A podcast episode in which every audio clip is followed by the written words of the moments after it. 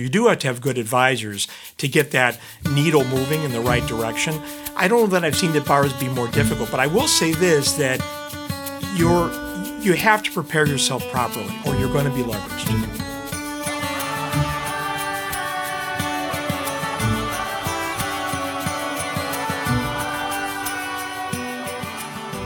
Welcome to MBBI's first ever Trends in M&A podcast. I'm Greg Lafin with BKD Capital Advisors, your host for today's broadcast.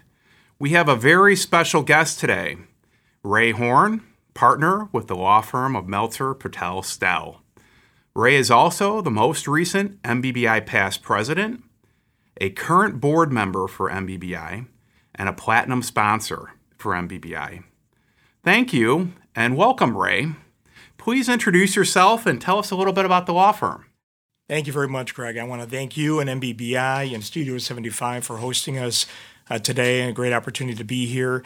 Um, I have an attorney practicing for uh, for over 25 years. Um, I'm, I'm, with a firm in Schaumburg and Chicago, Meltzer Purtill and Stelle. We have 30 plus attorneys. Um, we focus on uh, a commercial practice, uh, commer- uh, corporate law, transaction work, real estate, banking, some litigation. My main area is merger and acquisitions, which is why I've spent uh, a lot of career uh, working with MBBI because of its focus on M&A transactions.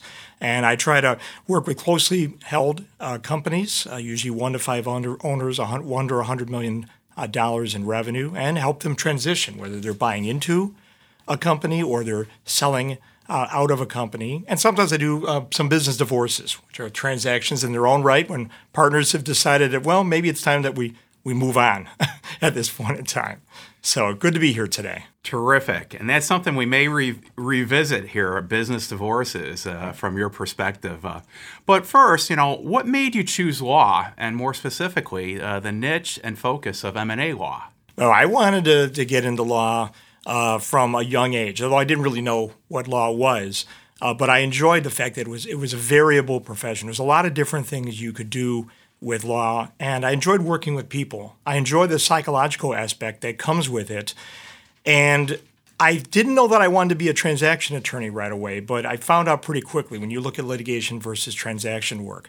Transaction work to me is it's a more optimistic focus. There's a win-win scenario, and working with closely held companies, entrepreneurs, is a great experience. Uh, because it allows uh, me to sort of uh, live vicariously through that client.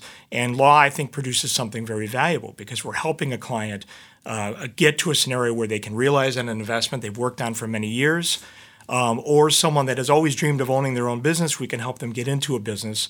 And then working with professionals, and you and I have worked together, we were just talking for, for many years it you have a chance to work with some very talented people in other disciplines, and that adds quite a bit. There's a quality of life component that comes into that. Yeah, very nice. Um, uh, you're absolutely right. You know, I was kind of doing the math, and uh, you know, Ray and I uh, have known each other for 18 years. Uh, that's probably uh, 2003 or so when I first joined MBBI. And, um, you know, one of the hallmarks of MBBI is quality networking and collaboration. And, you know, Ray, I know you've completed many transactions. Uh, we've completed some transactions together. The first deal we worked on together was in 2004. It was the HAP Controls, the Finkston Partners deal. And we've done many, many deals throughout the years together, uh, um, including in the midst of COVID. Uh, both Ray and I worked on a transaction, and we really needed uh, a quality attorney that could actually handle a very high maintenance seller in the Ross and White transaction that closed in May of 2020. So that was a true COVID transaction that needed solutions and compromise, and we got it done. And we got it done timely with all parties. It was a wonderful op- op- opportunity and outcome for the parties. Uh, um, in any event, given your expertise, Ray, what are you seeing or observing in the market today from a legal perspective? Any guidance you can share with our audience? Yeah, I'm seeing a, seeing a number of, of trends right now. One thing, uh, many individuals that are listening are familiar with PPP loans that were instituted last year, and we've had a couple of rounds of those. And uh, they've been very helpful, but they they create um, some challenges in a transaction. Um, and we didn't have a lot of guidance last year until later in the year, but it became clear that if you were going to sell your company and you had a, a loan and you wanted to obtain forgiveness, and of course everybody does, you had to follow certain procedures to do it, including escrowing those monies with a lender. And the key is, I think, preparedness. And I think that's a commonality with, with all of this is trying to anticipate in advance. Um, I call it preventative law to, to, to, to say, what are we going to deal with so we don't hold up a transaction and keep it moving. So that is one of the trends that I've been, I've been seeing. I, I've also been seeing uh, buyers being more cautious. Uh, right now, obviously, this environment has been it's been a, a blow we've all had to deal with this past year. It's affected us on all kinds of levels, business and personal. And buyers are are looking carefully, including the fact that the numbers over the past year are different numbers. Some companies have done very well, other companies have not. Some companies have not done well because of, of no fault of their own. It just is it's a it's an environment that we're all hoping is going to turn back around again, but maybe a different environment going forward. Are you seeing more thorough legal due diligence from your perspective? As are there any items of legal due diligence that you and your team are providing uh, uh, your seller or your buyer uh, that may have been different over the last 12 months? Well, we've always, you know, it, it, it made more of a focus on certain items. State taxes is a, is a good example. Um, right now, um, uh, there are many uh, states that are looking for more revenue, revenue opportunities. We're seeing some trend on this in the past, but because of the pandemic, states are being, I think, more aggressive. And companies that have had a presence or a nexus in other states and have not realized that they may need to pay taxes are realizing that um, we have to be worrying about this. And I always say, you know, find the problem or issue before the buyer does. The buyer is going to find it. Um, and and they're very good at this. This is what they do all the time, especially in a roll-up scenario. So if you can find it and manage it and work on it and have a have a response that's constructive, you're going to do much better. So that's that's one area to be aware of.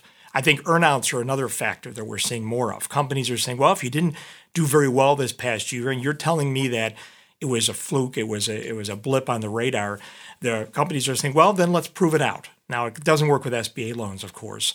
But in deals without an SBA loan, a buyer is going to say, let's set up that. And I think you have to be ready for that with a good financial advisor, someone with you, an intermediary like yourself, with a good accountant to say, here's what the numbers will show, and here's how I'm going to respond to that. So you're seeing more earnouts used as a tool to kind yes. of get to the finish line. Yes, I am. What else are you seeing uh, in terms of maybe the indemnity terms? Are those have those been lengthened or shortened? Uh, the caps, deductibles, baskets. Uh, um, what are you seeing from a legal perspective I, there? I am seeing. The... You know what? I'm. I, am gonna. I was thinking about this a, a bit as we we deal with things. I don't know that there's is a specific trend I'm really noticing. I mean, I think that buyers are. Um, that they're making you do more of the work as a seller. Like there's there's a couple deals I've been on recently where you're instead of just putting something in to kind of move halfway down toward the middle, they may leave it for you to kind of figure it out on your own. So you do have to have good advisors to get that needle moving in the right direction. I don't know that I've seen the bars be more difficult, but I will say this that you're you have to prepare yourself properly or you're going to be leveraged as a, in a seller scenario in this case. Um, there, uh, you have to anticipate your problems and you have to you know lay those out carefully. If you don't have that good advisors, and in your case, Greg, if you don't have opportunities for multiple offers from buyers, which I think is one of the key components, that buyer probably is going to be more conservative. They're going to probably assume more of the worst. I have found this that attorneys doing their job will normally say, hey, look, this guy is falling in some cases. Now, you, you, you, the better attorneys are not going to be as bad, but some attorneys are. Now, if that buyer doesn't have a worry that somebody else is going to come in. They're going to listen more to that attorney and they're going to do they're going to cram down on that seller. But if that seller has more opportunities to sell and are more prepared and they, there's a fresh coat of paint on the house, the landscaping looks nice, things like that, then I think that buyer is going to tell the attorney, look, I appreciate what you're doing, but there's other people that are not finding these same problems and I want this company. Yeah, and I, I agree 100%. I think being prepared – having your ducks in a row, disclosing on the offset so that you're not in a position where there's retrading down the road through diligence and at the last hour because this was an unknown are keys. Um, on our middle market deals, Ray, are you seeing the more, more use of rep and warranty insurance at all? or I- has it been limited still in the small market? I think it's been still some some limited in the smaller market. I've seen more of it though. Uh, because before the pandemic started, I was seeing it, it moving down from the deals that were fifty or seventy five million dollars in in size to deals that were twenty or thirty million dollars, and now even recently something uh, fifteen or to twenty million. I still think it's a bit unwieldy in some cases because you're adding another layer. And I think it has to be, as you just said a minute ago, Greg, it has to be carefully discussed in advance because sometimes you know it's something can seem like a good thing, but you know insurance insurance can be good, but sometimes insurance isn't always you know Well, sometimes marketed. it's priced a little bit It's more aggressively priced- than what the actual uh, potential for a smaller liability may be. I exactly. I agree. I'm gonna have a little fun with you. This is gonna be off the cuff. I'm gonna put you on the spot. But from your perspective, because you see enough de- deals through your firm, uh, um, what percentage of transactions are you seeing that are stock versus asset today? Just off the cuff. We're not going to hold you accountable. I would say that uh, a higher percentage, probably about sixty percent, are probably stock right now. I'm saying So more, we're seeing more, more, stock, and I'm going to concur with you. We're seeing more of that as well. Uh, um, second thing, escrows.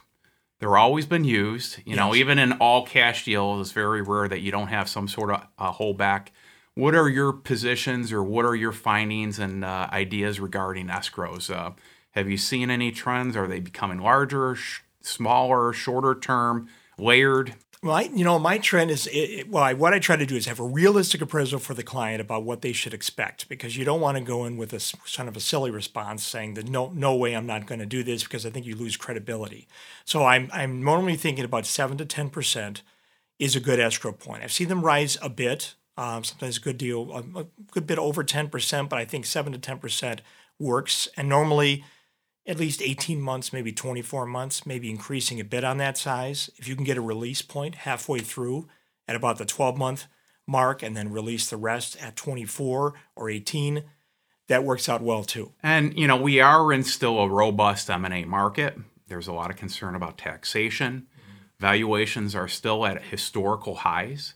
I would say also from my perspective transaction structures are as tight as possible as they've always been because it's very difficult to find a quality company. Uh, And thus, since buyers are paying more in still a very uncertain um, environment, we are seeing more diligence, accounting, legal, operational, et cetera. Otherwise, uh, what other observations can you share with our group um, that you may be noteworthy that just kind of caught you off guard and say, wow, we're seeing this more in a transaction or that? I mean, more recommendations. I think the clients. I mean, there's a lot of times you have clients who they wish they had done something or seen something, and you can learn from what other people have gone through. So, I mean, I, I just believe things like uh, making sure that you have a letter of intent that is uh, sufficiently detailed, so you kind of know what you're getting into, and you can kind of uh, tease out the issues that might occur before you get too deep into documentation. Um, and having a solid team. We've talked about that a few times. Uh, people that are are going to be good at what they're doing and move things along and do it with integrity and responsiveness. So, you know, it's a those are some those work for me. They worked for me 20 plus years. Very And good. Very insightful. Thank you, Ray. Thank you, MBBI. Thank you, the Enclave and Studio 75, who is hosting us today. Our guest next month will be Tom Thomas with the accounting firm of FGMK.